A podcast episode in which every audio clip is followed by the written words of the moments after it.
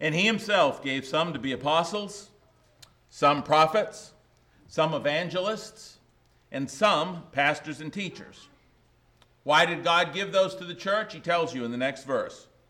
For the equipping of the saints, for the work of ministry, for the edifying of the body of Christ, till we all come to the unity of the faith and of the knowledge of the Son of God, to a perfect man, to the measure of the stature of the fullness of Christ, that we should no longer be children tossed to and fro and carried about with every wind of doctrine by the trickery of men and the cunning craftiness of deceitful plotting. But, speaking the truth in love, may grow up in all things into him who is the head, Christ, from whom the whole body, joined and knit together by what every joint supplies, according to the effective working by which every part does its share, causes growth of the body for the edifying of itself in love. I wanted us to read down through that, not necessarily for the first part as much as for the second part, for the fact that the growth of the body of Christ depends on every member working together and doing their part. That's what the Bible says for the growth of the body. And I've been really big on growth since I got here a little over three years ago. It's always been about personal evangelism for me, and it still is. We've had some slogans over the last couple of years and a lot of encouragement to really talk to people about Jesus. But you know, the fact is that there's a lot more to growth than just numbers. Numbers are important. We need to bring more people to Jesus. That's true. But growth is more than that. It's more than the ABCs, as some have put it um, attendance, baptisms, and contributions. Some only see church growth as the ABCs, as those things, but, but there's more to growth than that. One type of growth that is mentioned in the Bible that is not numerical is when the apostle Peter writes by divine inspiration in 2 Peter 3:17 and 18 that we are to grow in the grace and knowledge of our Lord and Savior, Jesus Christ. We are to grow in the grace and knowledge of our Lord and Savior. That's not numerical. That's talking about a personal growth. That's talking about a personal growth that each one of us should be doing all we can to accomplish at every opportunity that we have. Peter began that second epistle by talking about that very thing in 2 Peter 1 2 through 11.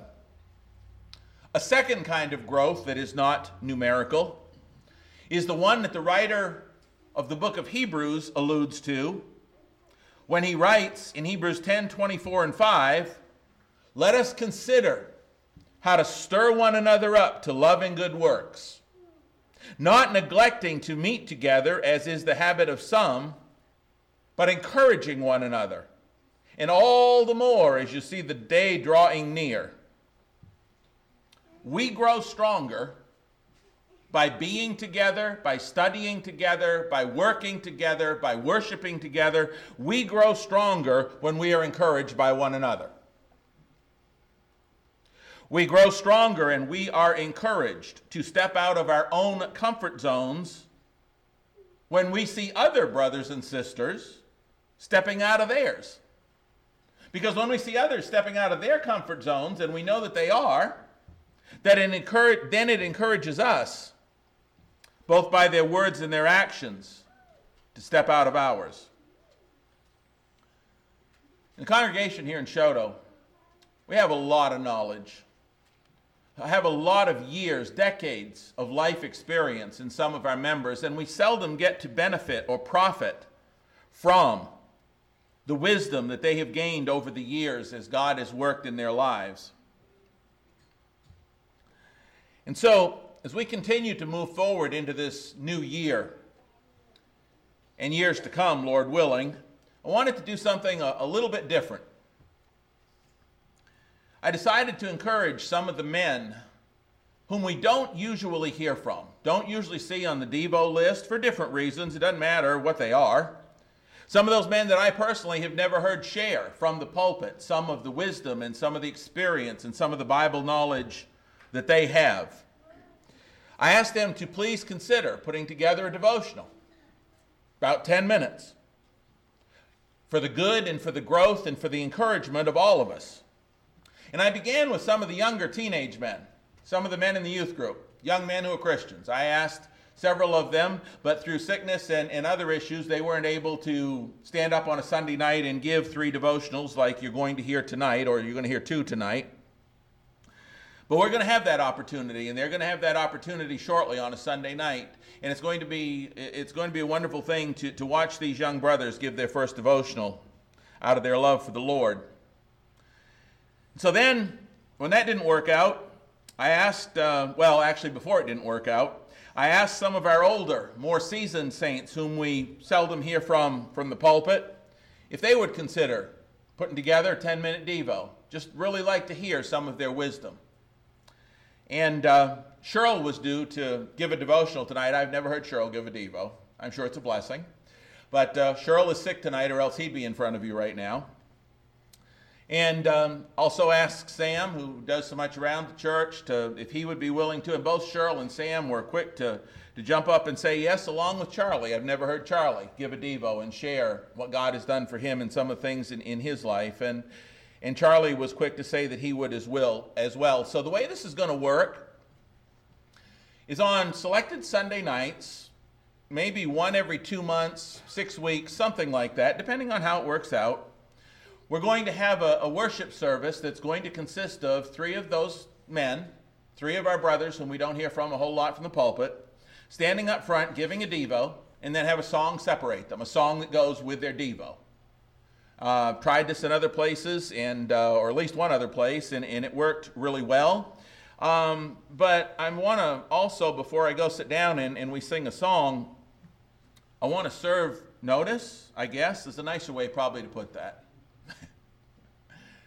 over the weeks to come would really enjoy for the sake of the entire church, for the benefit of the church, for the benefit of each one as individuals, to have some of those men whom we do not usually hear from up front give a Devo, to really consider it. And then come a Sunday night where we do this. You won't have to stand up alone like on a Wednesday night. You'll have two other brothers giving a Devo as well. And again, it's, it's for those whom we don't hear from much up here or who are not on the regular Devo list. And I'd like for you to consider it because I will be around asking personally for you to consider it, please. The Lord needs you, the church needs you, and we all need to grow in our Christianity. And so that's the way this is going to work tonight. And um, we are going to sing a song about encouraging other people to stand up and to uh, serve the Lord in, in different ways. And, and I want to use this time not only to have these men come forward and do these Devos, but also to encourage all of us in our lives. This is a new year. Let's do some things. Let's all step up to the plate. Let's all step up a little bit more. Let's, whatever it is that we've been lacking in our service, whatever it may be, let's be encouraged by these brothers that are stepping up and let's us do the same thing wherever we need to. So this is meant to be exactly that. So we're going to sing a song right now and um, then we'll hear from Brother Charlie Coblentz.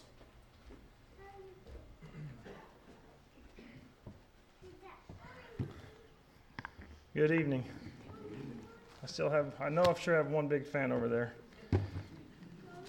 Um, I've got lots of encouragement to do this. Gretchen told me on the way in, no matter how bad this is, everybody will still probably tell me good job.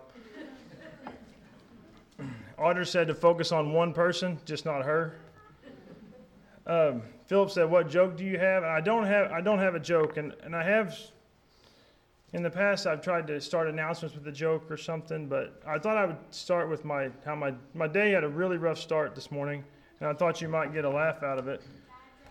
Uh, so, because I fell in a pond yesterday breaking ice, I had my day started with pulling my insulated coveralls out of the dryer, expecting dry coveralls put on, and they were still wet. So that involved going back in, changing clothes again, and then. Uh, I wear my sunglasses. I can't, I, am blind if I go outside without my sunglasses, especially if there's snow on the ground. I am addicted to sunglasses, And I, I tell myself and that I'm going to be able to see longer because I protect my eyes with sunglasses. And hopefully that's the case. So I have them on top of my head this morning because the sun hasn't come up yet. And I'm feeding, and every day starts, I was, I was going to say, every day starts the same for me, but today was particularly worse. But uh, because I start every day feeding Holstein baby calves milk and grain, and, and that's how my day starts. So, so my mom hands me a handful of very expensive Oakley sunglasses about the time the sun's coming up. Are these yours? And I had ran over them in the ice somehow. And it wasn't five minutes later, I'm walking around carrying my buckets, and I slipped and fall and land on my left elbow. And 41 years old now, slipping and falling. It's getting serious. It is getting. It's. It's not the same as it. I I, feel, I, I swear it was just a couple years ago I could fall and it wasn't a big problem, but it, it's it's more. It's more of a problem now. Um, so the title of my lesson tonight is a question because Doug told me that good teachers ask, ask questions. So I, I, the title is "What Are You Seeking?" And uh, my scriptures are going to be from John chapter 1, verse 35 is where I'm going to start. We're not going to get there just yet, but um, as you can tell, it, once you laugh a little bit, I, I can feel I, am not comfortable up here at all. And uh, if uh, if you ever, I read when I was studying this, if you haven't, if you never face a trial in your life, then you'll ne- you will never get to exercise your faith. So, as as poor as this sounds, as this is the trial for me to stand up here right now. So, so I, so but if you if you never have a trial, you never something never goes wrong in your life, you never test your faith. So. Um, I was asked to give a devotional or a lesson. I wasn't exactly clear on what I guess it's technically a devotional, and was not given a topic, which that is dangerous for me. Next time I'm going to ask for a topic. But I said I could pick anything I wanted. And Gretchen kept me from doing anything political, which is my go to because I was raised on politics. And if you know my dad, he wears his politics on his sleeve right here. And if he ever finds a religion, he'll be very good at, at promoting that. But right now, he's all, he's all politics. He's still politics. Philip suggested I should do something on science because he knows I am what the world calls a creationist. And the kids hear me rant all the time on how the world wants us to believe that the earth is 300 million years old without any proof. And I, that, I have my, my I, I'm, I've annoyed my kids for so long at that that they don't want to hear it anymore. Um, but I, uh, one of these days, that is my next go-to topic. Will be, will be how old. I, this, that'll be my next if I if I do if I ever do this again, which I might not survive. So and uh, so I decided to stay away from anything controversial, and basically landed on the question: Why are you here tonight? Why are you personally here tonight? And um, so the question, what are you seeking? They are the first words of Jesus that John records and the big question that he asks of these two men who are interested in becoming his disciples. Now, Jesus asked those two men. uh, I'm going to go ahead. I'm going to go ahead and read from, from verse 35 in 1 John.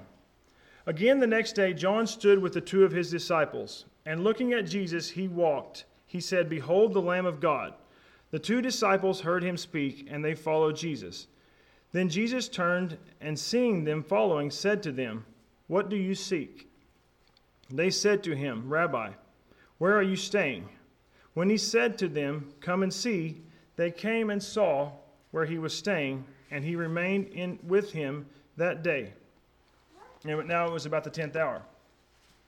Uh, Doug, Doug gave me a couple pointers this morning. He, he's telling me to slow down and, and record it. So the first time I recorded this, it was 4 minutes and 11 seconds. So I, now I've got to really talk slow to fill my 10 minutes. So, so it's going to get, it's going to get really boring.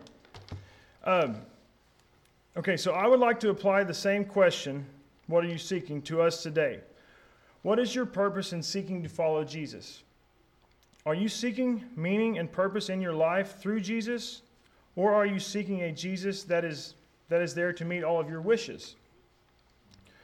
What we learn from these two men in this, in this that they simply wanted to go to where Jesus was staying, to spend time with Jesus, and to gain insight into who Jesus was and what he was all about. They were coming to spend time with him, to listen to, and to learn. We can learn from these men what it, what, it, what it means to seek Jesus today. Seeking is more than just saying a prayer or coming to church once a week. And I feel, I feel like, I feel like, maybe this is, I got this from Kirk recently, but it's been said, it's been said to me many times. Um, but Kirk said it in his morning. If you're not on, if you don't listen to Kirk's Marco Polo, eh, this is to my kids. Shame on you because they're all on there now, but they don't always listen to it. But Kirk's Marco Polo is, is, is a great way to start the day or even finish your day. But Kirk said when he started the iGrow series, he said, everyone thinks that they are busy, which I, I've to, I claim I'm, the, I'm busy. Everyone thinks that they are busy, but the fact is, you will make the time for the things that are important. If the Bible is important, you will make time for it. If the Bible is important to you, you will make time for it. Um, so, only coming to church once a week and not seeking Jesus every day, somehow, whether it's through a Devo, and it, we are so spoiled in this country now. It is so easy to get on our smartphones and listen to a Devo or listen to I, I on my I listen to Kirk every morning on my earpiece while I'm feeding cows or chopping ice. I mean, I, um, so we are we're so easy now to to follow to, to have some sort of time in the scripture every single day. We have no excuse anymore. Not that we ever did, but we definitely don't have one now. So so coming to church once a week. This is what I come up with. I had I had about three versions of this story, but I come up with this after basketball yesterday. Um, so coming to church once a week and not, not doing something for Jesus every day, that's, that would be similar to a basketball team getting close to the playoffs and only showing up to the gym for practice one time the entire week.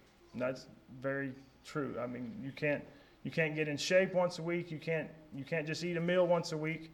So, um, so I, I thought as the playoffs are coming near and the, I see a lot of basketball games, I thought of a basketball team getting ready for the playoffs, just one – one practice a week. It would not, it would not go well for him. Um, so I have a, a, couple of statements that I feel like I can finish with here. Um, you should you should seek Jesus because you want to follow him to start off with. You should seek Jesus because you want to be taught by him. And you should seek Jesus because you want to live with Jesus. And and uh, finally, um, as I, I went through all these different things, I, I want, when can you carve out some time, some extra time in your week that you're not doing right now? And this is me talking to myself more than I'm talking to you. When can I, we carve out some extra time to listen and learn from Jesus? And uh, that's all I have. I'm sorry if I didn't cover 10 minutes, but uh, so Adam's going to lead another song now, and then Sam will be up next. But just hopefully hopefully think about some extra time we can spend learning from The title of uh, this devotional is uh, God's dividing God's dividing line. Now, Doug wanted uh, to know what this the title of this was so that he could pick out uh, an invitation song that would be appropriate well, I gave him one hint, so we'll see how that goes.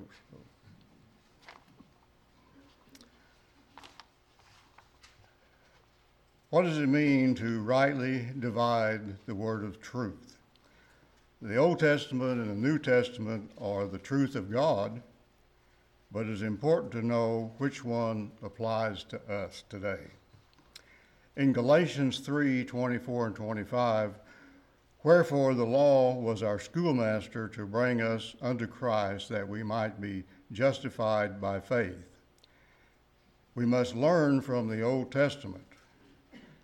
This is not a suggestion, it is a command.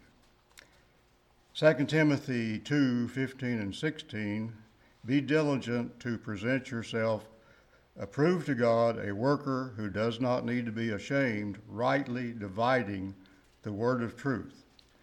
We cannot rightly divide these truths unless we know both truths. Many today uh, think that we're still under the Ten Commandments. This is uh, an example of not rightly dividing the word of truth. Much money and time and effort is spent to put the Ten Commandments on public land. In Colossians 2:14 it tells us when the Old Testament went away. Verse 14, having wiped out the handwriting of requirements that was against us, which was contrary to us, and he has taken it out of the way, having nailed it to the cross.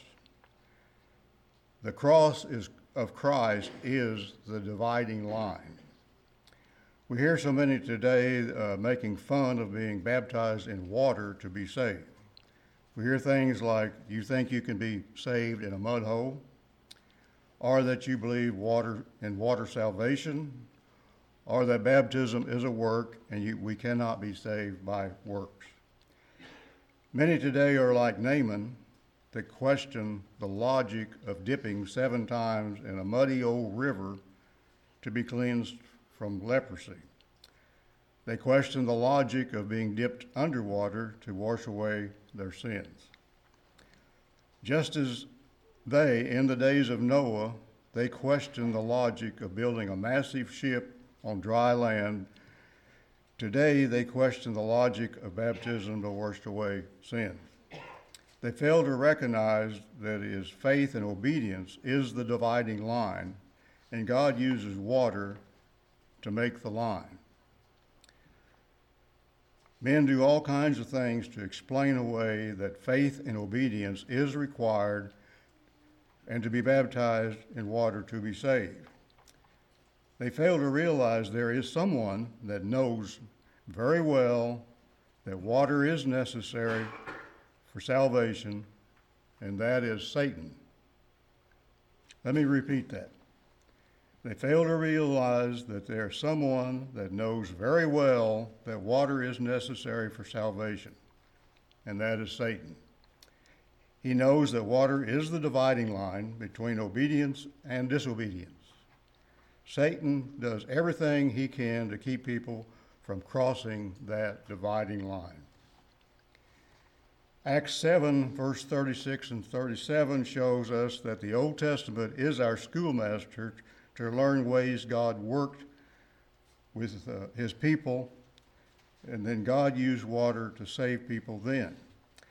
In verse 36, he brought them out, talking about the children of Israel out of Egypt. He brought them out after he had showed wonders and signs in the land of Egypt and in the Red Sea and in the wilderness 40 days. The Red Sea was Israel's dividing line. Would they obey and cross it on dry land? Hebrews 11, 29 and 30. They passed through the Red Sea as dry land, which the Egyptians attempting to were drowned. The children of Israel could look back after crossing the sea and see their enemy dead in the water, just as a, a person who is baptized can look back on that water in faith and know their enemy, the old sinful man, is dead. 1 Peter 3 18 and uh, chapter 4, verse 1. For Christ also suffered once for sin, the, the just for the unjust, that he might bring us to God, putting, being put to death in the flesh, by, but made alive by the Spirit, by whom also he went and preached to the spirits in prison, who formerly were disobedient, When once the divine long-suffering waited in the days of Noah while the ark was being prepared, in which a few, that is, eight souls, were saved through water. There, there is also an antitype which now saves us baptism, not the removal of the filth of flesh, but the answer of a good conscience toward God through the resurrection of Jesus Christ, who has gone into heaven and is, and is at the right hand of God. Angels and authorities and powers have been made subject to him. When the children of Israel passed through the Red Sea, their dividing line, they could look back and see their enemy dead in the water and sing praises to God. In Exodus 15, we have the words of their song. It's called the Song of Moses. Then Moses and the children of Israel sang this song to the Lord and spake, saying, I will sing to the Lord, for he has triumphed gloriously. The horses and, and its riders he has thrown into the sea. The Lord is my strength and song, and he has become my salvation. He is my God, and I will praise him, my father's God, and I will exalt him. The Lord is a man of war, the Lord is his name. Pharaoh's chariots and his enemy, or his, Pharaoh's chariots and his army he has cast into the sea. His chosen captains also are drowned in the Red Sea. The depths have covered them, they sank to the bottom like a stone.